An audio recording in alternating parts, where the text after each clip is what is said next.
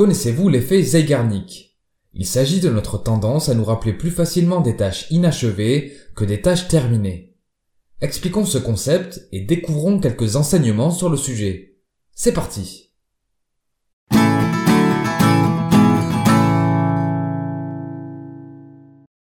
Assise à la terrasse d'un restaurant, la psychologue Bluma Zeigarnik observe les serveurs en action. Elle constate que les garçons de café parviennent à mémoriser avec beaucoup d'aisance le détail de chaque commande. Cependant, dès qu'elles sont servies ou payées, les serveurs les oublient complètement. Zeigarnik développe alors des expériences pour étudier ce comportement. Dans l'une d'elles, les sujets de l'étude doivent réaliser un panel de tâches dans un temps déterminé. Une fois le temps écoulé, ils sont invités à énumérer toutes les tâches dont ils se souviennent. Les résultats montrent que le taux de mémorisation des actions inachevées est presque deux fois plus élevé que le taux de mémorisation de celles qui ont été réalisées. La psychologue conclut que nous restons davantage focalisés sur une tâche effectuée que sur une tâche terminée. C'est l'effet Zeigarnik. L'explication à ce phénomène est que notre cerveau développe une tension spécifique dès qu'il commence une nouvelle tâche. Cette tension améliore nos capacités cognitives ce qui facilite l'exécution de l'action. Une fois la tâche finalisée, la tension se relâche. Toutefois, tant que le processus d'exécution n'est pas terminé, le cerveau reste actif. C'est pourquoi notre charge mentale reste plus élevée avec les tâches inachevées qu'avec les tâches effectuées. On peut noter qu'il existe plusieurs stratégies pour tirer profit ou limiter l'influence de l'effet Zeigarnik. Premièrement, on peut garder une tâche inachevée délibérément pour conserver l'attention. Netflix utilise ce procédé dans la plupart des séries pour garder le spectateur en haleine.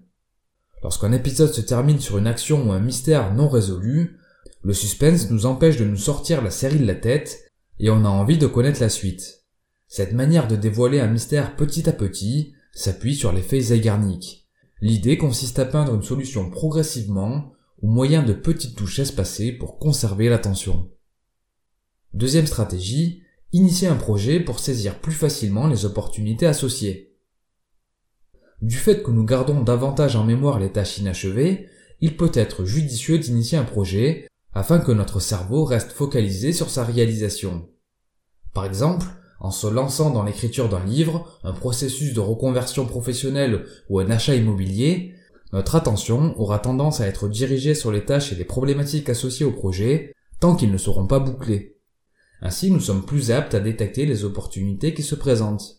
Capter une opportunité professionnelle au détour d'une conversation, trouver une idée pour son livre en jouant à un jeu vidéo, découvrir un bien à vendre au hasard lors d'une balade, etc. Troisième stratégie, réduire les tâches pour limiter sa tension cognitive. Plus on commence de tâches sans les finir, plus notre tension cognitive augmente. Ainsi, il vaut mieux limiter ces activités pour ne pas avoir une surcharge mentale.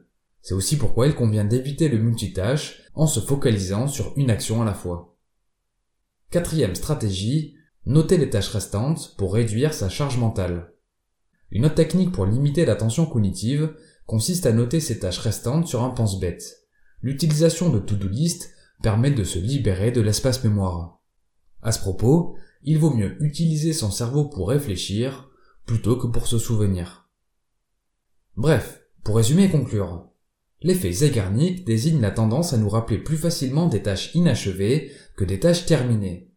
Pour amoindrir l'impact de ce phénomène, la clé est de réduire le nombre de tâches entreprises pour limiter sa charge mentale, ou à l'inverse, on peut aussi garder les tâches importantes inachevées pour que notre cerveau reste focalisé sur leur résolution.